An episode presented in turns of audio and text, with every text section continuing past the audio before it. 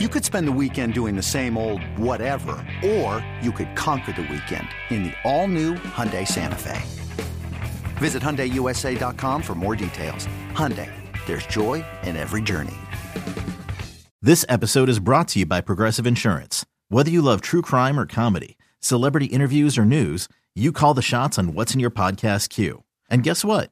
Now you can call them on your auto insurance too with the Name Your Price tool from Progressive. It works just the way it sounds. You tell Progressive how much you want to pay for car insurance, and they'll show you coverage options that fit your budget. Get your quote today at progressive.com to join the over 28 million drivers who trust Progressive. Progressive Casualty Insurance Company and Affiliates. Price and coverage match limited by state law. eBay Motors is here for the ride. Remember when you first saw the potential? And then through some elbow grease, fresh installs, and a whole lot of love, you transformed 100,000 miles and a body full of rust into a drive that's all your own. Look to your left, look to your right. It's official. No one's got a ride like this. There's nothing else that sounds like, feels like, or looks like the set of wheels in your garage. With over 122 million parts, you can make sure your number one ride or die stays running smoothly. So there's no limit to how far you can take it. Brake kits, turbochargers, engines, exhaust kits, roof racks, LED headlights, bumpers, whatever your baby needs, eBay Motors has it. And with eBay Guaranteed Fit, it's guaranteed to fit your ride the first time, every time, or your money back. Plus, at these prices, well, you're burning rubber, not cash. Keep your ride or die alive at ebaymotors.com. Eligible items only. Exclusions apply. When you need to know what's happening, it's it's it's it's time to get in the huddle with Carl Dukes, Brian Baldinger, and Jason La Canfora. Back for another edition of In the Huddle, guys. Carl Dukes put them up along with my man Brian Baldinger and Jason La Canfora. The crew is here. It's another edition of In the Huddle. Subscribe, like us, and of course, we want you to not miss an episode. So tell your friends, guys, and you can watch us in the Huddle Pod, okay, on YouTube and not miss anything. Guys, we're counting down to the Super Bowl, but we got a lot of other stuff going on. And, and Jason, I, I want to start with Mike Macdonald because you're there. He uh, obviously put the best defense in the league together, had an incredible season. We know the Ravens came up short, but he gets the job and now is the head coach of the Seattle Seahawks. Tell us about Macdonald. And Bodie, I want to get your take on just from a schematic standpoint what he does and what he tries to do, and is is he going to be able to do that in Seattle? But Jason, what's up with Mike Macdonald? Well, look, he, he's an unassuming guy. Um, he, he's in many ways the antithesis of his predecessor here in Baltimore, Wink Martindale, in terms of the bluster, um, in terms of the delivery, in, in terms of the um, outward facing personality. He, he lets a lot of his best work be done by the film. Um, but certainly someone who grew into the role and the things that go into it besides just calling plays a lot more, I think, the second year than the first year, became a little more comfortable in his skin, became a little more comfortable um, as one of the leaders of the team, as one of the spokesmen of the team, as someone who was going to be meeting with the media on a daily basis. Um, and, and look, when you're one of the younger guys in the league doing a job that prominent, it, there is going to be some adjustment and there's going to be a feeling out process. And he went through some of that, excuse me, in the 2022 season. Um, but, you, you know, I talked to so many people in this league really since about late October, early November about this hiring cycle and there wasn't anybody who then didn't think that Mike Macdonald was going to have as good of a chance as anybody out there to get one of these jobs. And of the guys who had not done it before, of the sort of the rising coordinators, you know, younger guys who have never been a head coach at any level but are crushing it at the coordinator level. You know, you heard two names all the time Ben Johnson, Mike Macdonald. Like, those guys are going to have a say in this thing. Like, mm-hmm. they're going to have opportunities, plural, to interview for these jobs. And in all likelihood, more than one owner will probably like to hire them. And look, I don't think Macdonald was necessarily the initial flavor of the day out there in Seattle. Um, but they did their due diligence. They let it play out. Um, you know, Dan Quinn, Mike Vrabel had relationships with people in that building. Some thought that might carry the day. It obviously didn't. Uh, I think they're getting a hell of a football coach and the thing that Mike Macdonald really capitalized on is if you just look at the Ravens schedule and they've got that late bye and then the way things set up, right? Like they faced the Rams and that Rams offense had a had a great thing going. They played Jacksonville in a one game window on national television where if you're thinking of firing your head coach and you'd like to get your owner to consider a guy who's a relative no name, hey boss, let's watch that one together from your couch. Hey boss, they're playing San Francisco and you know there's nothing else on. That's the guy I was telling you about. Why don't we watch that one together on the plane or whatever and see how that goes? Hey, Miami, he had these mm. opportunities down the stretch, right? What they did to Houston a week after Houston, frankly, shredded Jim Schwartz, shredded a guy who we think was at the top of his game. So I, I think that really helped build the case for a guy who, Baldy, you know, is not out there working the media, is not out there working the analyst, doesn't have an agent calling people all the time about why you should hire my guy, isn't sending press clippings every week to people in the media about how great of a coach that guy is. None of well, that. He just wants to coach football. Well, just think about this though, Carl and Jason. I mean, he just went to work for John Harbaugh, Jim Harbaugh, and John Harbaugh. Yeah. Like he's he's been in winning buildings. Yeah. He came from the college. He, he he he was coaching linebackers with Wink in Baltimore. Understood the blitz concepts. You know, let's kill the quarterback. How are we going to do it? Goes to Michigan. They get him to the Final Four. Um, basically, Jim gave him, you know, carte blanche. You know, this is your defense. You run it. Um, Wink gets, you know, there's a change there with Wink. Let's bring Mike back. Let's make him. So he's he's coached the position. He's coached. He's been the coordinator. He's done it at college. He's done it at the pro. Oh, by the way, he's 36 years old. You know, I mean, he's the youngest coach in the league. Like, get him young. Get him young. That he's not going to have all the answers, but John Schneider is a hell of a GM. They have drafted very well in Seattle. He doesn't have to worry about that. But if they want a set of eyes on this defensive end, you know, um, or this defensive tackle at Texas, or whatever, uh, tell me what you think. Um, and he might know a lot of these college kids, obvious from his time at Michigan. So he's he's going to give them that perspective. I think it's a great hire because honestly, um, Jason, when I was there on Sunday, I went and talked to Rod Woodson, who obviously does the color yeah. for Ravens Radio, and we were just talking about Mike and the defense. And um, you know, it's it's good to get a you know a Hall of Fame perspective on all this. And what he was saying is like just how simple this really is, what he's doing and it's it's not it's not rocket science in what they're teaching and how they're putting guys in position and all that kind of stuff and and then they go out and play like they did uh, it certainly helped that they got van noy and Jadeveon and some of the guys they picked up but um, you know it's uh it, it's a system defensively at least that it could be taught in one off season and it could be you know learned and, and applied and i think you know that's that's a good thing and then we'll see obviously he's got to put the coaching staff together. It'll be interesting to see where he goes. Yeah, I you know we talk about it right, Baldy. Uh, you know, simple. Keep it simple. Guys can play fast. Uh, you, are not thinking too much. You know, and the way that they switch things up, it gave it gave teams a lot of problems. Guys, I think Jason, we talked about it, right? The only guy that really got after them this season was Stafford. Well, well, yeah, yeah, Stafford. That was it. I mean, even in the second half of this AFC Championship game, guys. They didn't do anything. Ravens. They didn't do anything in the final nine drives. They didn't do anything after the first quarter. Three point four yards per play after the after the first two drives.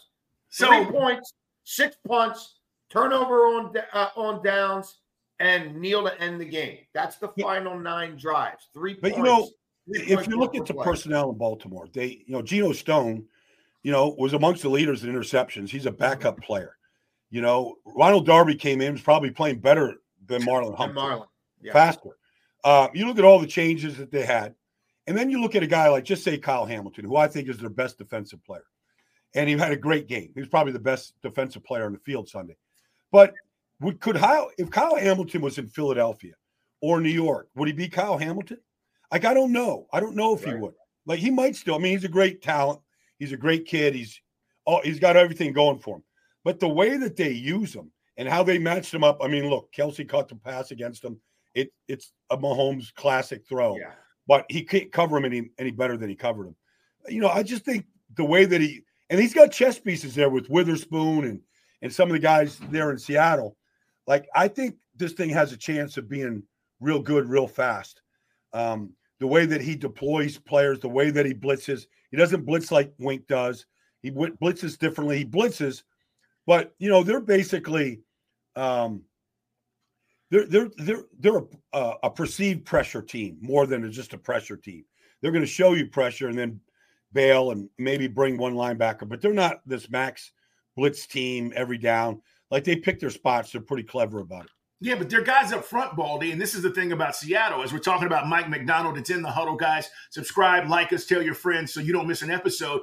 His guys up front were able to get after the quarterback, though, right? Those front guys is Seattle. Will he have that there? Well, yeah, Mafe's not bad start. Well, Mafe had a good season. I'm interested to see if he brings Chuck Smith with him because Chuck Smith made a big difference in Baltimore as a pass rush specialist coach. And he really knows how to work with individual players, not just defense linemen, linebackers, corner safeties, anybody that's blitzing. He's it's under his thumb how they're being trained and how they're winning. One of the reasons why they led the league in sacks. So I'd be interested to see if I don't know what his contract status is, Jason. Like if he was a one year deal with John. I, I, would think it was more than a like I know like Dennard Wilson was definitely a one year deal. Yeah. I would think Chuck Smith first time, you know, coaching NFL full time, it would be more than a one year deal. Um, I'll tell you this: John Harbaugh lets Chuck Smith walk out the door with Odafe Oweh and David Ojabo both having shown a, not a whole lot. Yeah. That'd be a problem. Like right. Chuck Smith here in Baltimore, because I don't know if Clowney's coming back. He might have priced himself out. And if you know, even if he does, is he going to have that season again? Kyle Van yeah. Noy, is he coming back? If he does, is he going to do that two years in a row? Like they better get a, a Dafe Oweh, David Ojabo better be able to rush the passer next year, or they got problems. I agree. So let's move to what happened with Ben Johnson. I'm going to be devil's advocate here for a second. I just want to get you guys' take on this. So Ben goes back to Detroit to retain his job as the offensive coordinator. Guys, we know he's been one of the hottest coordinators the last three years. This podcast, by the way, ahead of the curve, was talking about Ben Johnson. Baldy was talking about him three years ago. Jason was talking about him three years ago. Nobody knew who this guy was. Now everybody knows who this guy is. All right. So props to my guys on this podcast. But fellas, we know this in the NFL. These jobs don't come along and you don't stay hot forever. So Ben Johnson decides, I'm going back to Detroit. And my first initial thought was, Ben, dude, go take the money. Even if you fail, you're going to be a coordinator in this league for a long time. Don't miss out on your opportunity when the iron is hot right now. So, just devil's advocate. Baldy, what do you know about him going back to Detroit? I just felt like this is your time to go. We saw it with Eric Bieniemy, and I know everybody's situation is different, but he went from being the hottest coordinator in the league to nothing. Like nobody was hiring him, nobody was interviewing him. Well, so, it's interesting. It's a weird deal. You know, it's interesting. Two years ago, when the Lions were featured on Hard Knocks with the NFL and HBO, they hid, they purposely hid Ben Johnson. They knew that this was going to be a big spotlight. They put Deuce Staley out there, Dan Campbell. They put a lot of guys out there. They didn't put Ben out there. Like you came out of that show after five or six episodes, whatever it was, and you really didn't hear from Ben Johnson. Like they were trying to hide him. They knew because they were. This was. They were going to when he opens his mouth, you're going to see some of the ideas and yeah. the intelligence, whatnot. So they did a good job there. Now we know who he is. You know, you always this is a big thing with Harbaugh going out, Jim Harbaugh going out to Los Angeles, and I talked to him on the sidelines. Like the wife has something to do with this. He's a young guy, you know. What the wife likes Detroit. She likes what Dan Campbell has built, the culture, how they get along, how they integrate. Like she's fine. She's not looking to get out of Detroit. Some people might think that's the wrong move. So that was part of it. And then they honestly feel like they have all these young talent, you know, Gibbs and Amon-Ra St. Brown and Jameson Williams. They have all this young talent, and they know they have a chance of being pretty good. And I really feel like Dan didn't say, I need you, stay with me. I mean, if Dan thought that he could go to Washington and get a head job, Dan was going to hold him back. This was all Ben Johnson going, I want to finish what we started here. And I really believe that's a part of it. Now, I don't know a lot of external extenuating circumstances. Um, if he left uh, Washington at the altar by what he did, and I'm sure that that's the appearance of it. But I really believe that the wife, Ben, the culture, Dan Campbell, the young players of the team drew him back into that that family. Good move, Jason, or bad move? I, I can't. I mean, if, if he's comfortable with it, then it's the right move for him. I, I would just say in this business, especially as a young head coach and going through this the first time, with these billionaires, perception becomes reality. And the bedside manner, the way it was handled, like I think there's got to be an emotional, intelligent quotient that comes with this. And you've got to be, if you're harboring these kinds of thoughts and you don't express them through the first interview to the point where you allow your agent to schedule second interviews and you allow these people to schedule trips to come and see you, you know what I mean? And you mm-hmm. allow them to get on the plane. Mm. It's legit. That could have been handled better. Like, yeah. That that well, that's you know that that's the part where I'm like, you know, you only do get so many bites at the apple. And do you really want to spend your next interview with a billionaire and you only get a few hours with them when your team's in the playoffs, you know, having to defend what the hell you did in the past? I, I, I you know, you, you, there's a lot of time that passes between these interviews. You know, he could have put a statement out before they played that game or early in the week. Hey, you know what, I, guys? Once again, I, I got to just thank the Ford family. I got to thank Dan Campbell. My heart is here. My mind is here. My passion is here. My family's here. I'm going to remove myself from this process before I take any more time out of anybody else's processes because I know how hard it is to hire a coach in this league. I appreciate the opportunities I had and look forward to more in the future. I mean, that's off the top of my head. Nobody's giving me 10% of nothing to do it. But like you could have put that out. You could have put that out at any point on your Twitter yeah. before that football game, and people will be championing you right now, I'm not saying does this is there something in this guy's psyche that makes him think he ain't cut out for this job? Because if I'm going to give you 12, how much you want, Ben? 10, 12, 15? If I'm giving that to you, you better damn sure sell me that your life, your career, your future, your mind, body, soul invested in making my football team a Super Bowl winner. Because anything less than that, it's stop wasting my time. That's how, if I'm an owner, that's how I'm coming at it. I want to find out right away. Well, all that is true, about. except that all that is true, Jason. But sometimes you bet on yourself. What if they do get back to a championship game or to a Super Bowl next year? Good for him then. Oh, I'm just saying, like sometimes bet yourself. Let me just throw a name out there in Washington. Like I believe Anthony Weaver is in play. Jason, you mm-hmm. know who he is. Uh, I know you know who he is, Carl. But I'm just saying, this is a guy that's going to interview great. Yeah, this is this guy is extremely yeah. intelligent. He's played, been a coordinator. Um, I believe that if Anthony Weaver sits in a room with with uh, you know with Peters and, and and whoever else is in that room in the interview, like you're going to be impressed by Anthony Weaver. Anybody that's ever met him as a player, as a coach, administrator, all the stuff that he's done now. Like he's got to me, he has a lot of the things that you want as a head coach. I would agree, and I know for a fact that he impressed the brass here in Atlanta. So he had that first interview, and everybody's like, "Who are the guys?" You're absolutely right, Baldy, with that. It is interesting, the Ben Johnson thing, and you're right. I, I'll say this, Jason: there is no wrong or right. It's what's best for you. But what you just laid out, I could not agree with you more. And you know, remember, guys, here's the other part about Ben.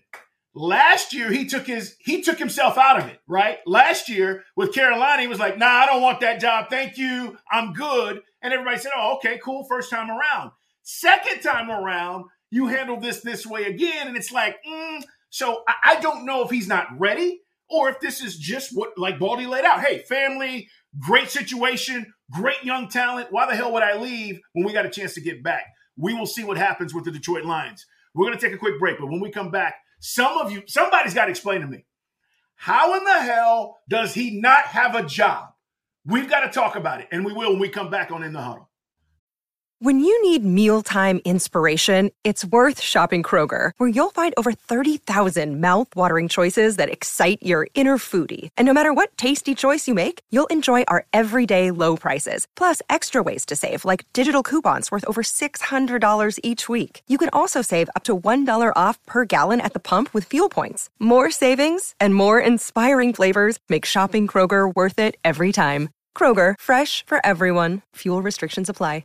Another day is here, and you're ready for it. What to wear? Check. Breakfast, lunch, and dinner? Check. Planning for what's next and how to save for it? That's where Bank of America can help. For your financial to-dos, Bank of America has experts ready to help get you closer to your goals. Get started at one of our local financial centers or 24-7 in our mobile banking app.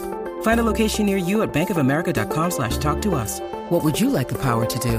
Mobile banking requires downloading the app and is only available for select devices. Message and data rates may apply. Bank of America and a member FDIC. Back on In the Huddle, guys. Carl Dukes along with Brian Baldinger, Jason La Canfora. Okay, we're talking about the coaching hires, this coaching cycle. We're going to get to the Super Bowl next week. Trust us. We'll have plenty of Super Bowl conversation as we lead up to the game on, on, on February 11th. Fellas, I think one is really good and the other is considered to be the greatest of all time. How is Mike Vrabel and Bill Belichick not, how do they not have a job opportunity? Forget about being hired. I mean, what is going on here? Is, uh, are we seeing a trend, Baldy, in this league that may be going away from these type of coaches? I, I just find it fascinating that Vrabel did the job he did in Tennessee. There were eight, what, right? Eight coaching uh, uh jobs that were open, Jason, I think, eight, eight or nine. And he doesn't yeah. get one. He doesn't get an opportunity to get one of those jobs. What's going on, fellas? I don't have an answer, Carl. I don't. I, I, I, with both, I can make a case for Belichick the offense was so dreadful the last two years. Um, if he wants to run your personnel department, do you really want him to run your personnel department after some of the drafts that they have had?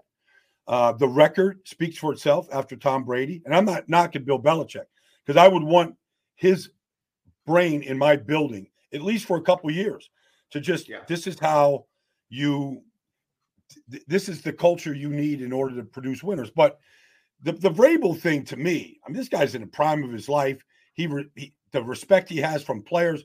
I was around him the final week of the season when they, you know, knocked Jacksonville out uh, the way that he did, how he got his team to play, and you know, just two years ago they were the number one seed in the AFC when he had a healthy quarterback and a healthy running back and a reasonably healthy yeah. offensive line, and they're the number one seed. I mean, this guy could coach. I, like when you're looking at guys, and look, the the reason why it fell apart in Tennessee, I mean, anybody can read the tea leaves on on the ownership and some of the things that happened there. That that's not difficult. Why somebody could get squeezed out, um, but somebody that has a real football culture in their building. This is a proven winner, and this is a guy that I think can can coach at the highest level for a long time. And his the respect and the rapport he has with players, and how he pushes and pulls them and you just have to watch him on the sideline game day yeah. to see how he he can work the officials. He can he can get on a play. Like there's nothing that frustrates me more, guys, when I see certain coaches and you just had a a stupid play by a defensive player, whether it's a late hit, you know, a, a broken assignment, whatever, and a player walks off the field, the coach doesn't even look at him. Like I want my coach to fix this thing right now. You're not doing this anymore. You're not getting back on. And I see so many coaches but not not, by, by Mike Vrabel. Mike he he fixes it in real time.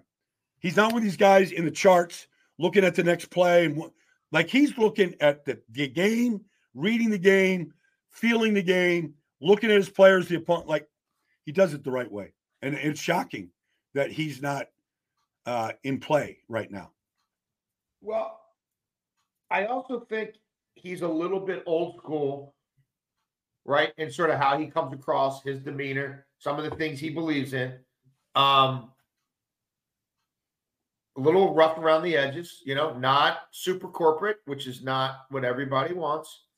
Uh, and they seem to be caught up in this model of like the thing that you micromanage, like your baby. Is it the quarterback? Is it the offense? Is it the defense?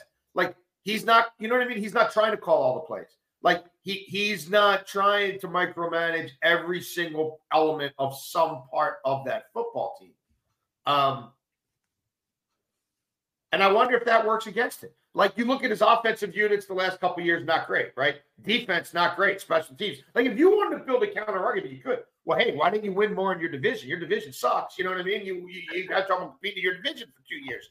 Now, I can give you a whole bunch of answers as to why, but like, I, I kind of wonder if if like that's it. Like some of these owners, especially ones, look how many of these ownership groups haven't done it before, right? Tennessee never done it before. Washington never done it before. Seattle, that group never done it before. Tepper, he doesn't know how to do it. Like he'll never know how to do it.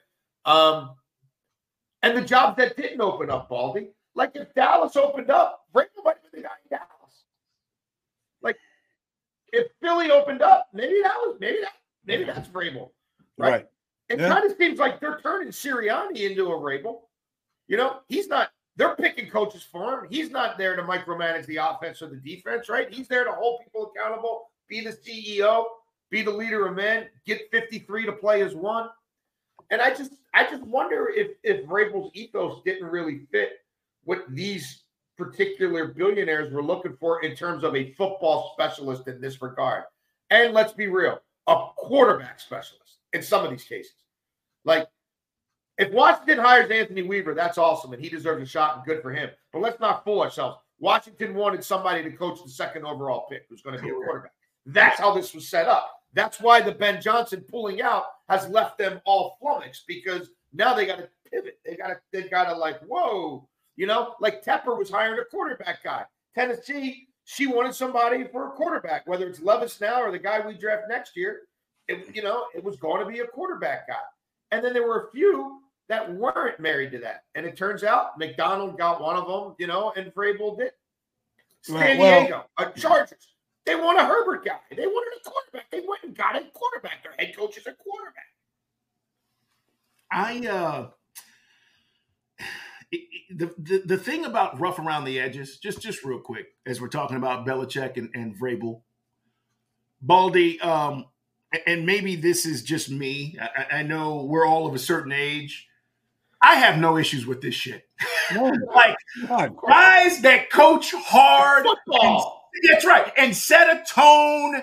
And you come in the building and there's an expectation, not this bullshit that we see now where guys walking around and they're not listening. And I'm sorry. Like, I want that in my Odds in their ears. I Well, want that. I look, I, I come from a culture that when that coach walked through the locker room, man, you straightened up. You just straightened up. You know, uh, you, you there, there wasn't that. And you know, look, there's only one Bill Parcells, but everybody would anybody that's been around Bill, played for him, coached with him, there was an intimidation factor about him. And it was one of the reasons why everywhere he went, he turned whatever program of the Jets, whatever program it was, he turned them into winners. The Cowboys, like it turned around quickly. And fear is still a good motivator. It doesn't have to be like that all the time. You have there's plenty of times to love people up. I'll tell you a quick story about Bill, and this is an example. Like, you know, everybody wanted to be a Parcells guy.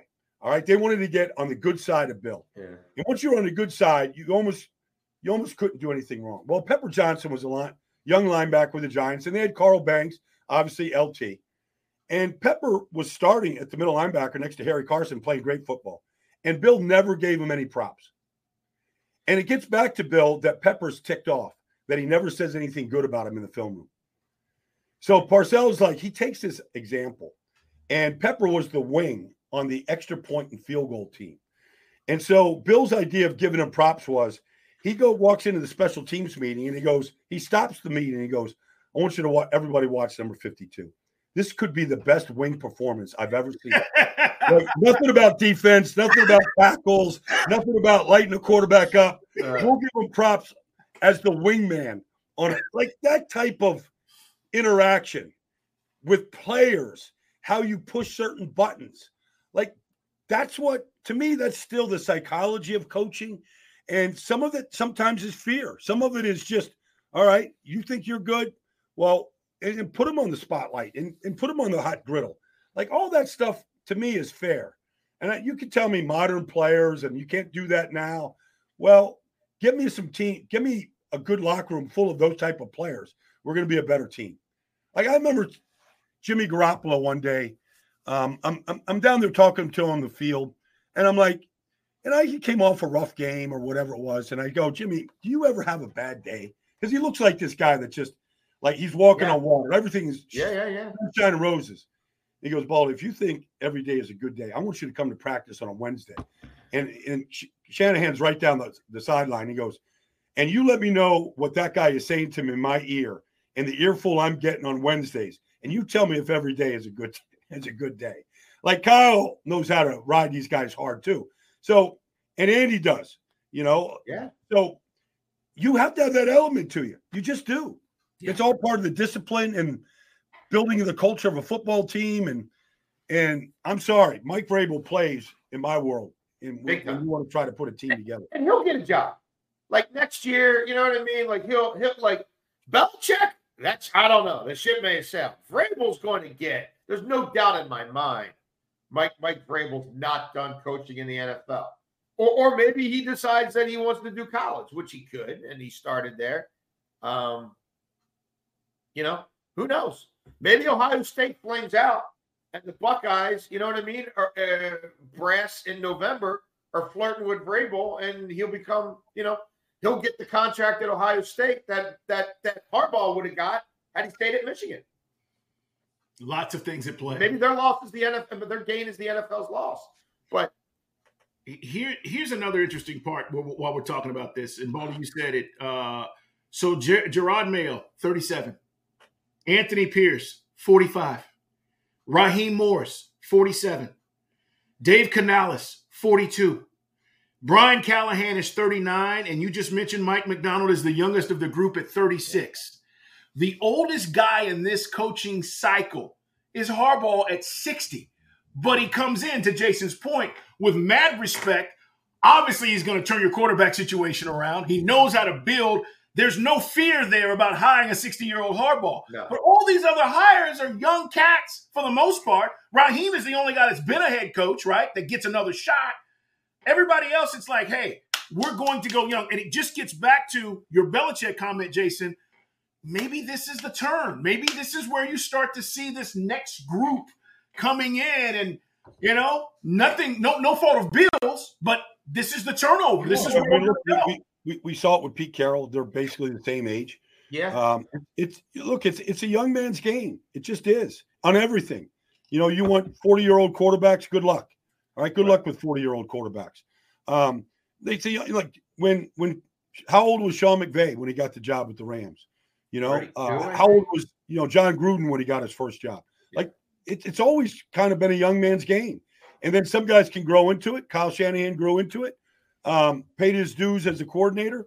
But you know, I, I, I believe in hiring young player, young people because of just the energy it requires, uh, because of uh, you need time to grow into the job. Nobody is a, a, a finished product when they first get it.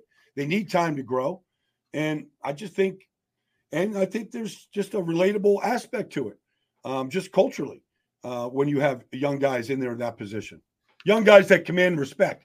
I mean, anybody's been around Sean McVay, sure. you need five minutes to understand. Like this guy could run a Fortune 500 company. It's, it's it happens to be football right now, but his command is just is is remarkable at his age. Thank you, Baldy. I appreciate that. I love Sean. He's great. I really appreciate you being here. hey, uh, we're going to come back. We're going to talk about a trend that's happening in college that's leading to the pros. And I'm going to, we got to break this down because we just laid out these guys. Washington's the only team that hasn't hired their coach. Who has the best situation going into their first year? We'll talk about it next on In the Huddle. All right, Baldy, I want to get to what happened with the Packers. They bring in Boston College coach Jeff Hafley. He's going to be the new DC. And a lot of people said, wait a minute, Boston College, DC from college going to the pros? Why did they hire a pro DC? There are a lot of guys available. What's going on here? Are we seeing a trend? Well, there is a trend for sure. But when you look at Jeff Hafley, I mean, he coached in the NFL, four different teams. He's been in the league for and he, and he, even at Boston College, he coached the defensive backs, and that's what he was, you know, in Tampa and Cleveland, a couple stops around the league. Like Tampa, like he's coached NFL players, and he's you know he's done it for a while before he went back to you know to college, Ohio State, and then Boston College. So it's not like he does he doesn't know anything about the NFL. He does, but the trend is honestly like like they just want what are the rules? What are the rules in college? I mean, that's what everybody says. I mean, I, yeah. I had Matt Rhule on one of my podcasts a couple weeks ago, and he just got a quarterback that's basically getting paid, you know, a million dollars. he's getting more than a million, but you know, like, yeah, I, was trying to equate it to what round. Like he's he just got Yeah, drafted right. in Nebraska, Right. Raiola. Like I, you know, he's a whatever, third round pick of Nebraska's. So you know, but you know, Boston College is not going to be able to compete with Ohio State and with Clemson and Georgia and the teams that have like just ridiculous rich coffers, and they can't do that in a private school like that. And he knows that. And it's not about like he wants to coach. He doesn't want to administrate, and he doesn't want to have to just fundraise the whole time. And that's what these coaches at a school like Boston College. Um, I went to Duke. My coach left to go to Texas A&M. Um, good luck trying to win at Duke right now uh, and, and compete the way you know Elko just did. It's going to be hard, and I think you're going to see a mass migration of college coaches coming to the NFL. Well, even at the other end of the spectrum, Baldy, let's pivot from from you know quaint BC and let let's go down to Tuscaloosa. They couldn't get they. Let's be real about that coaching search. Like they didn't just go out and get any the first guy they wanted the moment they wanted him, and what started happening to the portal with Alabama the moment Saban retired. Like Saban, he it took him a while to build a thing the likes of which we'll never see again it started disintegrating within a half hour of his, of his retirement getting out. Within a Yeah. half hour him telling those kids, I'm done. But the migration has started. Like, so that's the landscape. Like, that's how quickly it can crumble. And how many of these dudes are going to turn into Nick Saban? Not many. Well, the the the other part to it, and we all know this. This isn't like revelation, but you know the the NIL money is NIL money, and and every coach says I have no problem with players getting paid. They all say the same thing. The problem they have a problem with is the portal. Like you can't develop kids anymore. I mean, there was a time you went to Penn State, let's say under Joe Paterno, you redshirted your first year, you know, and then by the time you got to your senior year, you had five years. But I understand, like you know, the, they've got kids at the Senior Bowl now that aren't seniors, right? They're juniors. So uh, it's all changing. I understand all that, but you can't sit a quarterback for a year anymore and let him learn and wait. Like he's gone. So you can't build anything anymore. You can't develop anything. If the player gets beat out, he's trans. They don't even finish the season out. They already put themselves in the point. So you're getting kids like I'm studying for the Senior Bowl right now because I got to do something on Saturday. But like these kids are at four and five schools now. Yeah. it's it's it's and and they're in this like the pandemic was the pandemic. I get it, but like some of these kids, they've been there for six years. You know, Michael Penix is a six-year player. Yeah. Um, like he's going to get drafted, but he's 25 years old. You know, what I mean, like, so it's it's all it's changing so rapidly that these college coaches are like, let me go to the NFL. I I, got seven first-round picks in Green Bay Yeah. for a coach that knows how to coach. Let me go. Let me go put this secondary together. Let's let's put the scheme together. And you know, I I've seen all the college offenses. That's what we're seeing in Detroit with Ben Johnson. Let's let's go figure out a way to to slow these guys down. Um, I'll tell you what a coach told me, and, and I thought this was interesting um, at one of the top programs. And he said, to your point, Baldy, real quick about the portal, which NIL is NIL, right? I mean, if you've got a collective and you're going to pay these kids, just, that's what it is. The portal is killing college football. And this is a side note, all right, to our NFL conversation. It's going to, it's killing college football. So one prominent coach said to me, he said, look, let's just take the best quarterback in the country and we're recruiting him and we spend 18 to 20 months, okay, hard. Yeah. Calling him, we're doing everything we can. He comes for an unofficial visit, he comes for an official visit. You're doing this for 20 months. Kid says, I'm coming, coach. Great. He's committed. We got to keep him right there until signing day just because we know that doesn't stick. He signs. Oh, we spent 22, 24 months getting this kid. It's great. We got the number one quarterback in the country. Kid gets there and we tell him, you got to earn it. Kid says, shit. I mean, come on, coach. I just passed up all these other offers. I mean, are you kidding me? You got to sit a year. Kid says, screw this. I'm going to the portal. And he says, we just spent resources for two years on one kid and we went all in. He never plays a down for us and he's gone. And he says, that right there in itself, and it's nonstop, Baldy. Yeah. These college coaches aren't getting time off anymore. This idea, like, hey, I'm going to take four weeks off There is no four weeks off. You got to keep recruiting.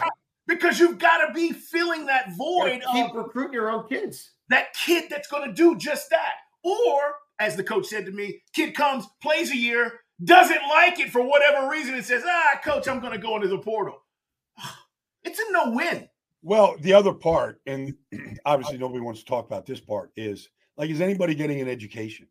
These, these, I mean, like, what what courses transfer? What's your Right. major? What are you graduating with? Are you graduating? Or anybody going to graduate? Or is it just Right. about, you know, building my resume to go to the NFL? Because the NFL is going to get shortchanged in all this because these kids aren't developing They're not ready. and you know you go from one system to another one one system they don't practice hard it's walkthroughs another system this is how we grind like you look at linemen and i'm just studying these kids right now They're not Uh, ready? they Well, they you know might what be though? 22 but they haven't played a lot of football like you know some of these kids are playing three games here six games here and at the end they played 18 games like you know they played a year I agree with you thousand percent, Baldy. But you know the, the like the corollary to that is, hey NFL, you've been content to let colleges be your AAA and AA for fifty years. Get off your ass and create a spring. Get involved in a real spring league. Throw real money at a true developmental situation. Run your own version of the Senior Bowl. Right? Do one in the fall and one in the spring. And the kids who are truly old enough who can make even more than what the NIL would give them, but don't want to go in the NFL yet, give that whether it's the, that NBA is the USFL NBA or whatever that is. You need to be in bed with these people. You need to have a holistic approach to it, and Mm. you should be doing a fall and a spring, your version of a senior bowl for for second year players, third year players in college. Like th- th- there's So a like whole a- different like way to real- start looking at this. like but I an- don't know if the owners will do it because they don't want they don't like to spend money on research development, people. like they Well- want to spend money on things where they get immediate bang for their buck. Let's go play a game on the moon. Let's go play a game in Brazil. Let's go play a game in China. They don't want to do stuff like What's this. wrong with Brazil? I want to go to that game. I do Nothing's too. wrong with I want to get to Brazil. Sao Paulo. Like, I'm trying to get that done, Carl, myself. I'm trying to go to Well, that you know what they're going to call that game? That's the Baldy Bowl. Baldy Bowl. in Fado 50. Portuguese. Tudo bom, tudo bem. I'm, I'm, I'm in. Uh, I've been all right. working on my Portuguese. Bada bing, bada boom. Yeah. So, Baldy, uh, let's talk about this as we wrap up here. In your opinion, based on what we know right now, and guys, we know this. Jason and, and Baldy and I, we're going to talk plenty about free agency. We're going to talk plenty about the draft. All that is yet to come. But what we know right now, who has this first year coach? Who has the best situation, do you think, that they're going into? All right. Is it Jerod Mayo, who just took over for Bill Belichick? Is it Antonio Pierce? Is it Raheem Morris? Is it Harbaugh? Is it Dave Canales at Carolina? Remember, they don't have a first round pick this year. Is it Tennessee with Brian Callahan or is it Mike Macdonald? Baldy, who is it, in your opinion? Well, the, the the quick answer for me is is Harbaugh because he's got a, he's got a great young quarterback, and he just needs to build the, the toughness and the system that he's going to build. That that's a good situation, uh, and he wants to be there. Like he like it might this might be his final. Who knows? But it might be his final stop. Yeah. I can see, and and he's all we know the way he operates. Um, that that's going to be a good situation. But I also think the continuity that the Raiders have with Antonio Pierce is a good situation. Defensively, he kept his staff, Patrick Graham, defense line coach, Rob Ryan, Rob Leonhard, like he, he's got his staff. So I think that can be a good situation if they figure out what the offense wants to be, the quarterback situation. A lot of teams are in that predicament. But I also think Raheem has a good situation in Atlanta. He's got he's, he's got a quality defense and a quality offense line, and he's got real horses at specific spots on offense. They got to get the quarterback situation figured out. But I but I but I feel like Raheem has a chance in a division that's not strong. Um, Tampa just had coaches just got plucked right off that staff. They're they're scrambling. Yep. Um, so I feel like Raheem's in a good spot. Antonio's in a good spot, but maybe the best spot is just what I believe Harbaugh can be. I remember just listening to, to Jim on the sideline Sunday, and there was a player. I'm not going to name the player, but there's a player that plays for the Ravens. He's like, he was talking to, you know, he was talking to everybody on the sideline.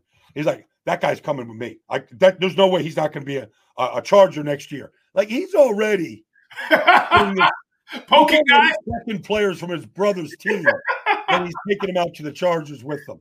Like yeah. he knows, he knows how it's got to look, and he knows the type of toughness, the type of players that he needs there. And there's a Raven that I heard him talking about that I know he's going to be a Charger. Just, yeah. just how emphatic he was about it. Jason, who do you think? I'm gonna I'm gonna throw a dart at Patrick Queen, by the way. Um, as who that who that who that may or may not have been. I'm gonna I'm gonna throw a heavy dart. I'm gonna throw a loaded dart. Hey, you guys drafted Kenneth Murray five years ago. Here's the real deal. They were in the same player class. This guy's a free agent. We're gonna upgrade.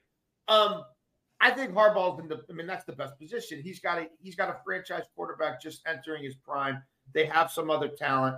And Jim Harbaugh doesn't go there unless he knows the owner's committed to keep spending. You're not just going to spend on my coaches, you're going to spend on my players too.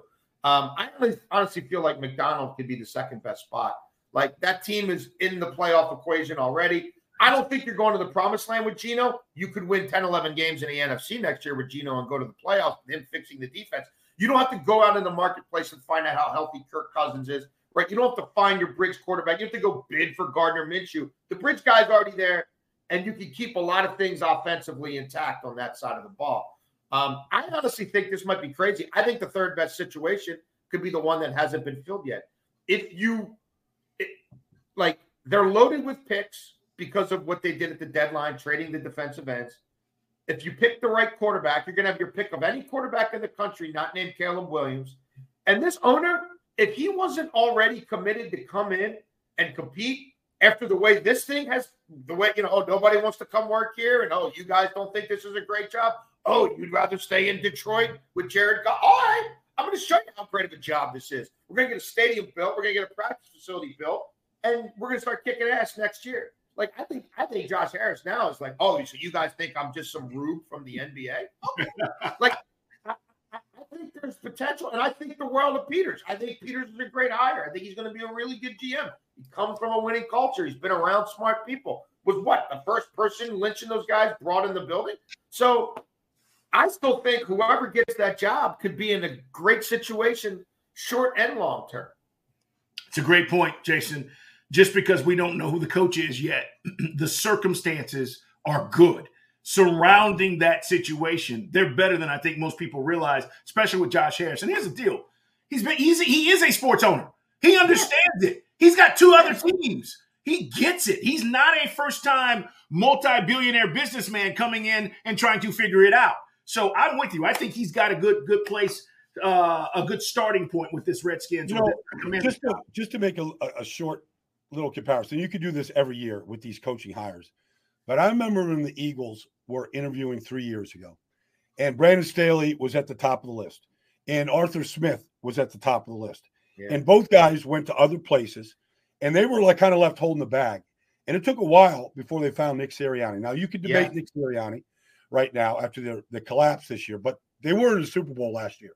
And he did inherit a 4 11 1 team and went right to the playoffs and then to the Super Bowl. And people were saying, like, who's Nick Sirianni? And, you know, we missed out on Staley, we missed out on Smith. Well, they got the right guy over those yeah. two. Okay. Oh, yes. So sometimes because you know people are like, well, what are they waiting for, and uh, what's it going to look like for the fan base that they didn't get their guy, and all the stuff that's being said about the Commanders. I know Josh Harris because I know what he did with the Sixers. Like, there's no expense that he won't use to get the best coach, the best staff, the best facilities, the best everything. Like that guy, the Sixers are first class. And when he went to the Devils, the same like he knows what it takes to put a winning organization together. So it won't be long to Jason's point. The defense needs to get fixed. They need a lot of help, but that's that's Raheem's job. You know, eyeball that thing and, and put it together.